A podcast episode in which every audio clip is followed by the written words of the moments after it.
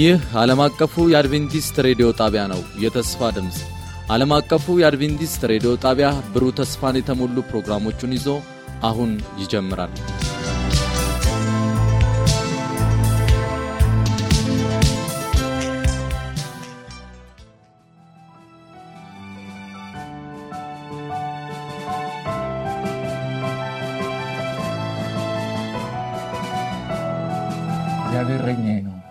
የሚያሳጣኝም የለም።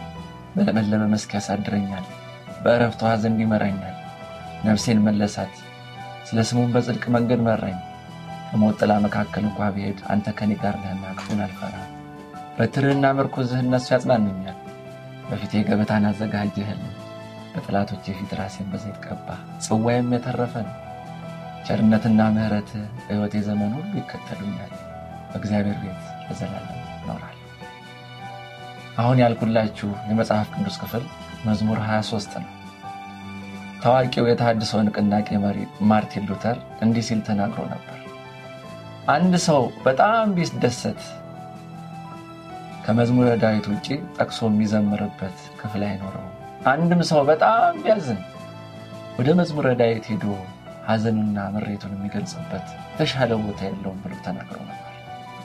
እውነት ነው። መዝሙረ ዳዊት ደስታንም፣ ሐዘንንም፣ ትካዜንም፣ ንስሐንም እነዚህን ሁሉ ተካተውበት የምናገኘው መጽሐፍ ነው። ጭብጡ ከሌሎች መጽሐፍ ይለያል። አንዳንዶቹ ታሪክ ናቸው። አንዳንዶቹ መጽሐፍቶች መጽሐፍ ቅዱስ ላይ ትንቢት ናቸው። መዝሙረ ዳዊት ግን ሁሉን ያቀፈ ነው። አንዳንዱ ትንቢት ነው፣ አንዳንዱ ምስጋና ነው፣ አንዳንዱ ንስሐ ነው። ሁሉንም ያጠቃለለ ነው። እነዚህ ሁሉ ግን ተያይዘው በክፉና በመልካም መሃል የሚደረገውን የታላቁ ተጋድሎን ፍትጊያ የሚያሳዩ በመቶ ሀምሳ ምዕራፍ የተጠቃለሉ ክፍሎች ናቸው። በዚህ ኳርተር ጥናታችን በዚህ ሶስት ወር ጥናታችን ይህንን ድንቅ የሆነ መጽሐፍ እናጠናለን። ጥሩና አስደሳች ቆይታ የምንታነጽበትም ጊዜ እንደሚኖረን ተስፋ አደርጋለሁ። እንደምናችሁ ውድ ተመልካቾቻችን ስለዚህ ጊዜና ሰዓት እግዚአብሔርን እጅግ አድርገን እናመሰግናለን። እንግዲህ አዲሱን ሩብ ዓመት ጥናታችንን ጀምረናል። የዚህ ኳርተር ወይም የዚህ ሩብ ዓመት ጥናታችን የመዝሙረ ዳዊት መጽሐፍን ነው የምናጠነው እና ይህንን ውይይት ለማድረግ ከኔ ጋር በዚህ ያሉትን ለማስተዋወቅ ወዳለሁ። እንግዲህ በአሁኑ ዙር ያሉትን ወንድሞች እንኳን ደህና መጣችሁ አይባሉ፣ እዚሁ ሰራተኞች ናቸው። እንግዲህ Hope Channel የተመሰረተበትን አራተኛ ዓመት በማስመልከት በዚህ የምንሰራ የ Hope Channel ኢትዮጵያ ሰራተኞች የዚህን ሩብ ዓመት በእናንተ ፊት ይዘን የምንቀርብ ይሆናል ማለት ነው። ስለዚህ ከኔ ጋር ያሉትን ማንነታቸውና የስራ ሚናቸውን አስታውቄ ወደ ሀሳባችን እንገባለን ማለት ነው። ከግራዬ ጀምራለሁ። በስተግራዬ በኩል ወንድሜ ዮሐንስ ተስጌራ አለ። በኦሮመኛ ክፍል አዘጋጅ ነው። እንዲሁም ደግሞ ከሱ ቀጥሎ እህቴ አምሳለሽ ከበደ ትገኛለች። የትግረኛ ክፍል አዘጋጅና እንዲሁም አቀናባሪ ናት። በዚህ በቀኝ በኩል ደግሞ ወንድሜ ወርቁ ወንድሙ ይገኛል። እሱም በኦሮመኛ ክፍል ውስጥ በኤዲተርነት ወይም በማቀናበር ስራ ውስጥ የሚገኝ ነው። ሁላችሁንም እንኳን ወደዚህ ውይይት በደህና መጣችሁ። እግዚአብሔር አምላካችን እናመሰግናለን። እንግዲህ ወደ ውይይታችን ዘልቀን ከመግባታችን በፊት ጌታ ከኛ ጋር እንዲሆን እህታችን አምሳለች በጸሎት ትመራናለች። እግዚአብሔር ሆይ እናመሰግናለን። በመሀላችን በመሆን ቃልን ስታስተምረን፣ ስትገስጸን፣ ስትመራን እስከዚህ ስለደረስክ እናመሰግናለን። አሁንም ደግሞ እግዚአብሔር ሆይ ይህንን ቃልን ስንገልጽ ሳለ ቅዱስ መንፈስህ በመሀላችን እንዲሆንና እግዚአብሔር ሆይ እኛም ይህን እግዚአብሔር እንዲህ ይላል ብለን ስልን እኛን የሚያንጽ እንዲሆን እንዲሁም ደግሞ ይህንን የሚሰሙት የሚያዩት ሁሉ በስምህ በልጅ በክርስቶስ ኢየሱስም እግዚአብሔር ሆይ ወደ ዘላለም ሕይወት የሚመሩበት መንገድ ይሆን ዘንድ እንጸልያለን። እንግዲህ ጊዜያችን፣ ሰዓታችን አንተ ተረከብ። ስለምታስተምረን፣ ስለምትገስጸን፣ አብረህን ስለምትሆን ሁሌም እግዚአብሔር አምላካችን ስለሆንክ እናመሰግናለን። በዚህ ሩብ ዓመት ደግሞ ስለሰጠህን ስለዚህ ታላቅ የሆነ ትምህርትም እናመሰግናለን። ተምረን ደግሞ ለመንግስት እንድንበቃ መልካም ፈቃድ ይሁን በያው ልጅ በኢየሱስ ክርስቶስ ስም አሜን። እግዚአብሔር ይባርክሽ እህታችን አምሳለች። እንግዲህ እንዳልኳችሁ በዚህ ኳርተር ያው የምናጠናው መዝሙረ ዳዊት መጽሐፍ ነው።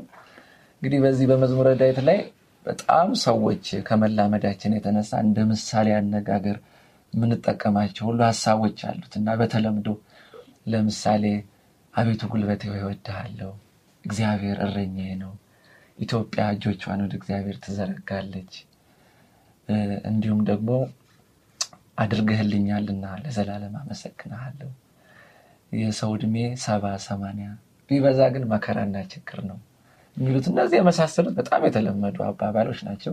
ከዚህ ከመዝሙረ ዳዊት መጽሐፍ የወጡ አባባሎች ናቸው እና መጽሐፍ ቅዱስ ያው ተራ መጽሐፍ እንዳልሆነ እናምናለን።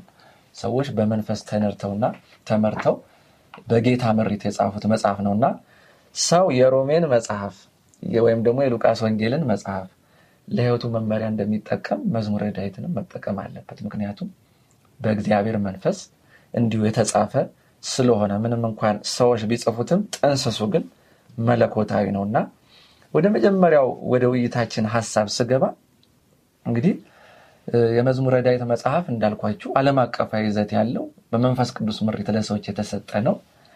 ግን እንግዲህ ስነ ጽሁፉን እንዲሁም ደግሞ ጽሁፉን የጻፉት እስራኤላውያኖች ናቸው እና ስለዚህ ስለ እነሱ የተወሰነ ነገር ማወቅ ያስፈልገናል እና ስለ ስነ ጽሁፋቸውና ከመዝሙር ጋር ያላቸውን የተያያዙበትን ባህላቸውን እስቲ ወንድማችን ዮሐንስ በዚህ ላይ ሀሳብ ብሰጥ ደስ ይለኛል። ከአንተ ልጀምር። እሺ፣ አመሰግናለሁ። መዝሙረ ዳዊት እንደምናየው አንተ እንደገለጽከው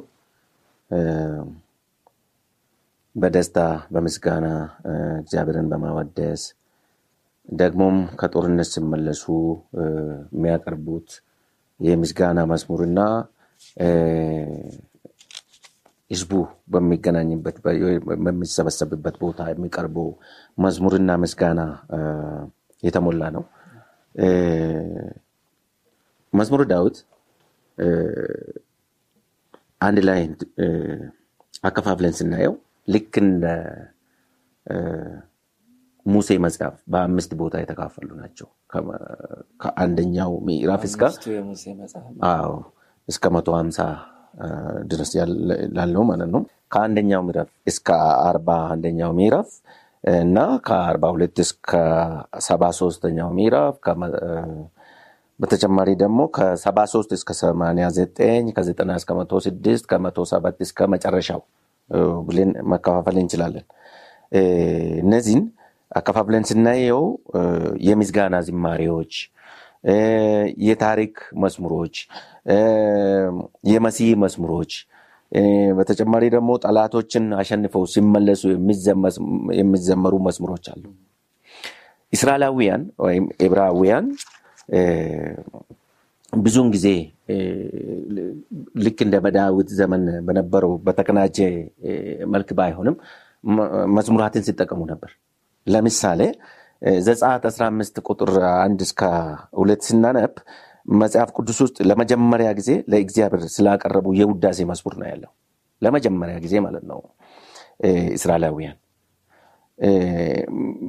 በዘዳግም 32 ቁጥር 3 ላይም ሙሴ ለእግዚአብሔር ዝማሬ ሲያወድስ እናያለን። ኢያሱና ጌዲዮን ከጦርነት ለጦርነት በሚወጡበት ጊዜ መለከትን እየነፉ ሲጠቀሙበት ነበር፣ በዝማሬ መልክ ማለት ነው። ዮሳፋትም ለውጊያ መዘምራንን አቀናጅቶ በ group አደራጅቶ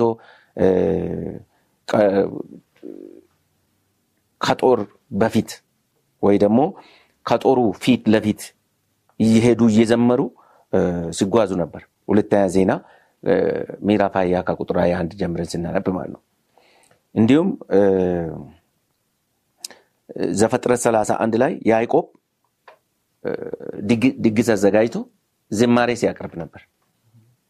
ዕብራውያን ሲጠቀሙ ነበር ማለት ነው። ከጊዜ ወደ ጊዜ መዝሙርን ሲጠቀሙበት ነበር። ግን እንደ ዳዊት መጽሐፍ በተቀናጀና በተካነ መልኩ የቀረበ ባይሆንም በታሪክ በዕብራውያን ታሪክ ውስጥ መዝሙርም ሆነ መዘምራን ነበሩ ማለት ነው። ለምሳሌ ሁለተኛ ሳሙኤል ላይ ስናይ ዳዊት አሸንፎ ሲመለስ ያቀረበው መዝሙር ነው የምናየው። እንዲሁም ቀይ ባህር ሲሻገሩ በዘጸአት 15 ላይ እነ ሚሪያም መዝሙር ሲያቀርቡ ነው የምናየው። ኢሳያስ አርባ ሁለተኛው ምዕራፍ ላይ ህዝቡን በእውነተኛ አምልኮ ሲያነሳሳና በአምልኮ ውስጥ መዝሙርን ሲጠቀሙ እናያለን። ስለዚህ ዕብራውያን በአግባቡ መዝሙርን ሲጠቀሙ ነበር። ነገር ግን እንደ ዳዊት መጽሐፍ ወይ እንደ ዳዊት መዝሙር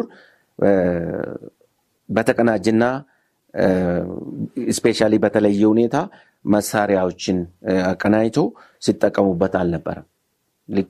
ወይ በጋራ ነው ወይ በግል እያደረጉ ጥቅም ላይ ሲውል ነበረ ማለት ነው። መዝሙር በዳዊት ጊዜ የውዳሴ መዝሙር ሲዘመር ነበር፣ በተለየ ሁኔታ ማለት ነው።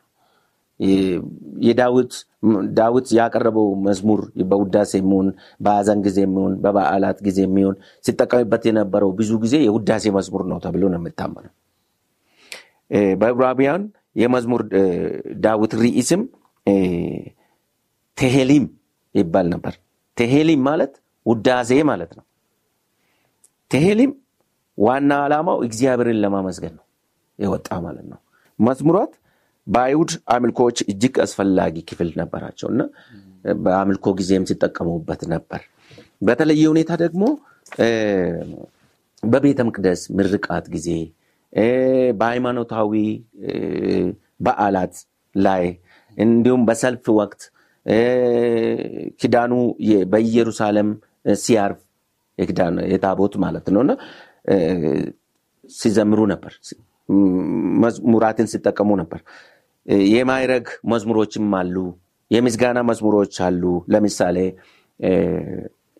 መዝሙር ዳዊት መቶ አያን እስከ መቶ ሰላሳ አራት ስናነብ የማይረግ ዝማሬዎች ነው የሚባሉት እና የመንፈሳዊ ጉዞ መዝሙሮችም በማባል የሚታወቁ አሉ። ለምሳሌ ሶስት የታወቁ ዓመታዊ በዓላት ላይ በተለየ ሁኔታ መዝሙር ሲያቀርቡ ነበር። ለምሳሌ በግብፃውያን ሀሌል ወይ ደግሞ ሀሌል ማለት መዝሙር ነው አይደል? የተለየ መዝሙር ወይ ደግሞ ከፍተኛ ሀሌል የተባለውን ሲዘምሩ እናያለን። ልክ እንደዚህ በዳዊት ጊዜም ይዘመር የነበረው ዘጸአት 23 ላይ እነ ሙሴ የዘመሩትን ከቁጥር 14 ጀምሮ እስከ 17 ሲዘመር የነበረውን መልሶ ሲዘምሩ ነው የምናየው። እግዚአብሔር ስለረዳቸው እግዚአብሔርን ሲያወድሱ ነው የምናየው። መዝሙር ቁጥር አንድ ከሶስት ጀምሮ ስናነብ ይሄንን ጥቅም ላይ ሲውል ነው የምናየው። እንግዲህ ወንድማችን ዮሐንስ እንዳለው ምን ያህል መዝሙርና የእስራኤል ሕዝቦች የተያያዙ ነገሮች እንደሆኑ እያየን ነው እና ወንድማችን ዮሐንስ እንዳለው እንግዲህ እስራኤላውያኖች በጣም ከመዝሙር ጋር የተያዘ ነው። በተለይ ደግሞ የቤተ መቅደሱ ስርዓት እያንዳንዱ ታቦቱ ሲወጣ ሲገባ፣ እያንዳንዱ በሚሰሩት ስራዎች መዝሙር ነበረው ወንድም ዮሐንስ እንዳለው እና በተለይ ደግሞ በጣም የሚያስገርመው ሁለተኛ ዜና ምዕራፍ ሀያ ላይ ጦርነት እንኳን ሲወጡ መዝሙር እየዘመሩ ነበር የሚወጡት ይላል እና ውጊያቸውን ሁሉ የሚያካሂዱት በመዝሙር ነበር። ይሄ ምን ያክል ህዝቡ ከዝማሬ ጋር ወይም ከመዝሙር ጋር የተያዘ እንደሆነ ነው የምናየው እና መዝሙር ለነሱ ወይም ለእስራኤል ህዝብ ይሄ ከቃላት ድርደራ ያለፈ ነበር።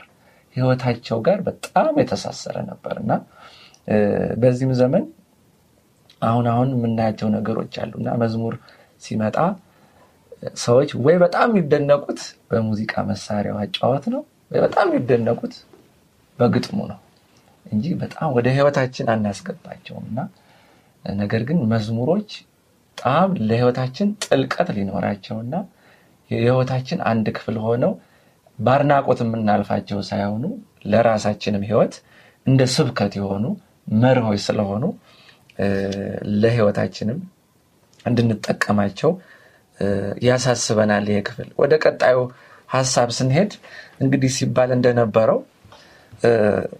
ምንም እንኳን ወደኛ ወደ አማርኛ ቋንቋ ሲተረጎም መዝሙረ ዳዊት ተባለ እንጂ እስራኤልያኖች ቅድም ወንድም ዮሐንስ ሲል እንደነበረው ተሂሊም ነው የሚሉት ውዳሴ ማለት ነው። እና ይሄ ከግሪኮ የመጣው እንግሊዝኛው ሳልምስ የሚባለው ማለት ነው። እሱም መዝሙር እንደማለት ነው እና በዚህ በመዝሙረ ዳዊት ተብሎ የምንጠቀመው መጽሐፍ ላይ የእሱ የዳዊት ብቻ መዝሙሮች አይደሉም። የቆሬ ልጆች መዝሙሮች አሉ፣ የአሳፍ መዝሙሮች አሉ፣ የኤታን መዝሙሮች አሉ፣ የሙሴ መዝሙር፣ የሰለሞንም መዝሙሮች አሉ እና በሚገርም ሁኔታ አንዳንድ ቦታዎች ላይ የራሳቸውን ሕይወት ድካማቸውን ሁሉ እያስገቡ ሲዘምሩ እናያለን። ለምሳሌ መዝሙር ምዕራፍ 51 ላይ ዳዊት ከቤርሳቤ ጋር በኃጢአት በወደቀ ጊዜ በጣም ሕይወቱን ዝቅ አድርጎ በደሉ እየተሰማው ሲያቀርብ እናየዋለን። እንዲሁም መዝሙር 88ም ላይ በተመሳሳይ እና የእነዚህ ሰዎች የራሳቸውን ያንን ልምምዳቸውን በዚህ ቦታ ላይ ማስቀመጣቸው እንደው ለእኛ ለዚህ ዘመን ላለ ነው ወይም ይሄ ጽሑፍ ለደረሰን ሰዎች እንደው የሚሰጠን ጥቅም አለ ወይ? ይህንን ሀሳብ ወርቁ እንዲያነሳው ፈልጋለሁ። አመሰግናለሁ ወንድሜ አብኔዘር፣ ጥሩ ጥያቄ ነው ያነሳው። እውነት ነው መዝሙረ ዳዊት በጣም አስፈላጊ የሆነው መጽሐፍ ነው ከመጽሐፍ ቅዱስ ውስጥ ማለት ነው እና ይሁን እንጂ ዛሬ እኛ በህይወታችን ልንጠቀምባቸው ከሚያስፈልጉ መጽሐፍ አንዱ ነው ማለት ነው። አሁን አንተና ወንድሜ ዮሐንስ እንዳነሳችሁት መዝሙረ ዳዊት በእስራኤላውያን ዘመን ውስጥ ሲጠቀሙበት የነበሩ እስራኤላውያን ብዙ የሆነ አገልግሎት አገልግሎት ነበረው ማለት ነው እና ብዙ መዝሙሮች ሲዘመሩ የነበሩ ለምስጋና፣ ለለቅሶ ጊዜ ልንለው እንችላለን፣ ለሀዘን ጊዜ ለማለት ነው። በተጨማሪ ደግሞ የደስታ ጊዜ ከአሸንፎ ከጦርነት አሸንፎ ሲገቡ እግዚአብሔርን የሚያመሰግኑበት እንደገና ደግሞ ለአምልኮ ጊዜ የሚጠቀሙበት ብዙ የሆኑ አገልግሎቶችን ከእግዚአብሔር ፊት መስዋዕትን ሁሉ ሲያቀርቡ ሲጠቀሙበት የነበረ ታሪኮችን እናያለን ማለት ነው በመጽሐፍ ቅዱስ ውስጥ። ይሁንና መዝሙረ ዳዊትን ግን በብዛት ሲጠቀሙት እናያለን እና በተለየ መልኩ ዳዊት ላይ ትኩረት የሚያደርገው ብዙ የዳዊት ጸሎቶችና የእሱ አገልግሎቶች የእሱ የጻፋቸው ግጥሞች ብዙ ነገሮች በዛ ውስጥ አሉ። ግን የዳዊት ብቻ ነው ለማለት አንችልም። ምክንያቱም ብዙ የእስራኤላውያን ዘማሪዎች ነበሩ።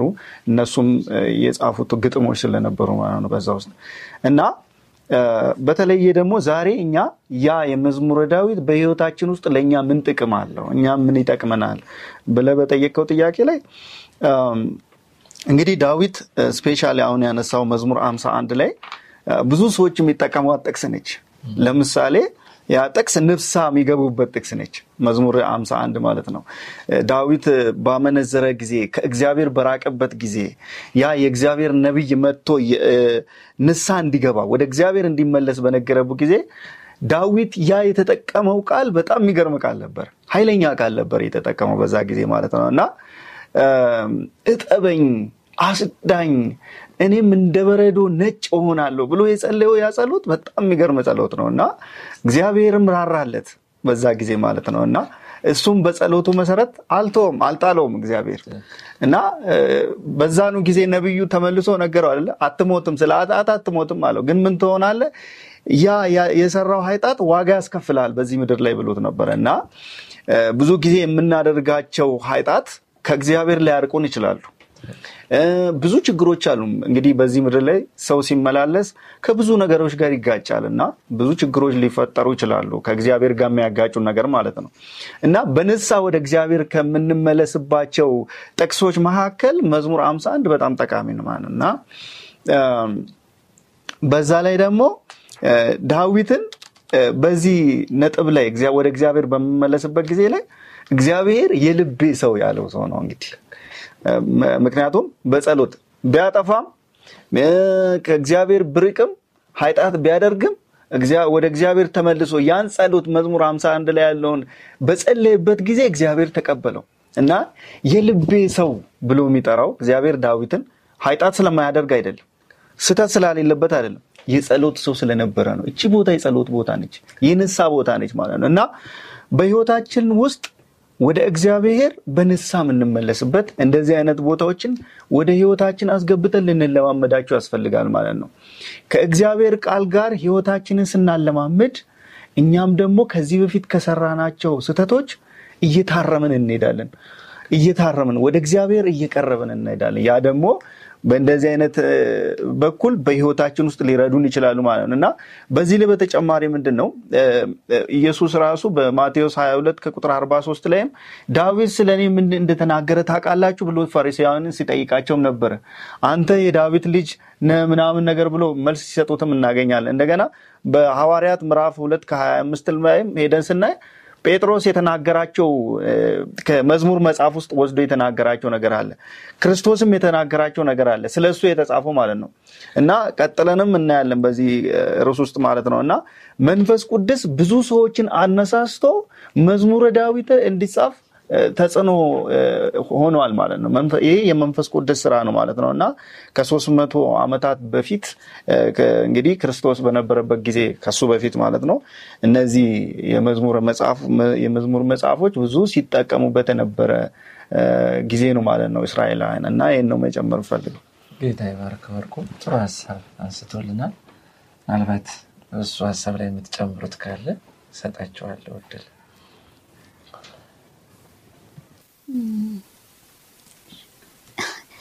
አዎ አሁን እንዳየነው መዝሙሮቹን የዘመሩት እንግዲህ ብዙ ጊዜ እንደምናምነው እኛ ባለ መዝሙሩ እያልን ነው መዝሙረ ዳዊትን የምንጠቅሰው ማለት ነው። ግን መዝሙሩን የዘመሩት ዳዊት ብቻ እንዳይደለ እናያለን። ብዙ ሰዎች የዘመሩት መዝሙር ነው እዛ ውስጥ ያለው እና ይሄ መዝሙር ደግሞ አንዳንድ ጊዜ መከራቸውን ያስታውሳል። አንዳንድ ጊዜ ደግሞ ደስታቸውን ያስታውሳል። አንዳንድ ጊዜ ደግሞ በቃ እግዚአብሔርን ማክበር ብቻ ማመስገንን የሆነ በቃ ሀሌሉያ ነፍሴ እግዚአብሔርን ባርኪ እልል በሉ ለእግዚአብሔር ክብር እያሉ ሲዘምሩ እናገኛቸዋለን ማለት ነው እና እግዚአብሔርን ለታማኝነቱ ለፍቅሩ ምን ያደርጋሉ? ከፍ ከፍ ያደርጋሉ። ያ ሆነ ማለት ግን የራሳቸውን ስጋዊ ድካምና አንዳንድ ጊዜ ለመጸለይ በእግዚአብሔር ፊት ቀርበን ወይ ደግሞ የእግዚአብሔር እርዳታ ፈልገን ከዛ እናፍራለን እኮ እያየን እሱ እያለ ግን እናፍራለን። እና እነዚህ ግን ስብዕናቸውን ድካማቸውን በሙሉ በእግዚአብሔር ፊት የሆነ ገልጠው ሲያስቀምጡ እናገኛለን። እና እኛም ዛሬ አንድ ጊዜ አንዲት ሰው ምን አልኩኝ፣ አንድ መዝሙር አለ።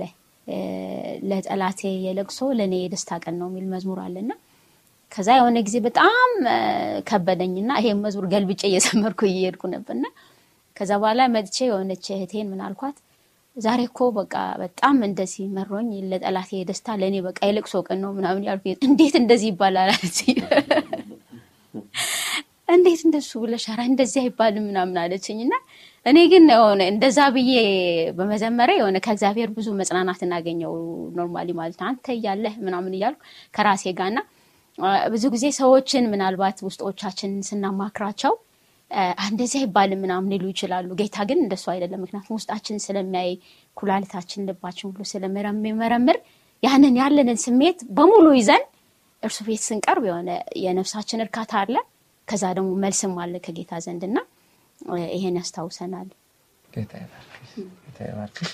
እንግዲህ ወንድሜና እህቴ እንዳሉት ነው እና በጣም መጽሐፍ ቅዱስን አስደሳች መጽሐፍ ከሚያደርጉት መሀል የሰዎች በጎ ጎን ብቻ አልተቀመጠልንም። ድላቸው ሁልጊዜ አሸናፊዎች ብቻ ሰዎች ቢጻፉ ኖሮ ውድቀት ሲደርስብን ተስፋ ቆርጥ ነበር። ምክንያቱም የጌታ ሰው ሁሌ ሙሉ እንደሆነ ይሳልብናል። ግን ለምሳሌ የእምነት አባት የተባለው አብርሃም ራሱ እምነት ሲያጣ ታዩታላችሁ እኮ አንዳንዴ። እንደ ልብ የተባለው ሰው ቅድም ወርቁ እንደ ልብ የተባለው ዳዊት አንዳንዴ ከጌታ ሀሳብ ወድቆ በኃጢአት ውስጥ ሲጠልም እንዲሁ ትመለከቱታላችሁ። ግን ተመልሰው ደግሞ ተነስተው በጌታ ፊት ሙሉ ሲሆኑ እንመለከታለን። እና ዕብራውያን 12 አንድ ላይ እንደሚለው እነዚህ እንደ ደመና የከበቡን ምስክሮቻችን ናቸው። እና እቴና ወንድሜ እንዳሉት እኒህ የተጻፉልን ለእኛም ውድቀት መጽናኛ እንደምንነሳ ወድቀን እንደማንቀር ትምህርት የሚሰጡ ናቸው። እና ይህንን የምትከታተል እህቴ ወይ ወንድሜ ምናልባት ያለህበት ያለሽበት ህይወት ተስፋ መቁረጥ ተስፋ ማጣት ቢሆን ቃሉ እንዲህ ይለናል። ልትነሳ ትችላለህ ልትነሺ ትችላለሽ። የትኛውም የኃጢአት ርቀት ላይ ጌታ ደርሶ ሊያወጣ ሊያወጣሽ ይችላል የሚል ተስፋ አለው። እና በዚህ ተስፋ እየታነጽንና እየተጽናና እንድንኖር ጌታ ይርዳል አሁን ለተወሰነ ጊዜ አፍታ ረፍት እንወስዳለን። ከረፍት ስንመለስ መዝሙርን በምን አይነት ጊዜ ነው የምንዘምረው? ደስ ሲለን፣ ሲከፋን በምን አይነት ሰዓት ነው? ወቅትስ አለው ወይ የሚለውን ይህንን የምናጠና ወይም የምንመለከት ይሆናል። አብራችን ቆዩ።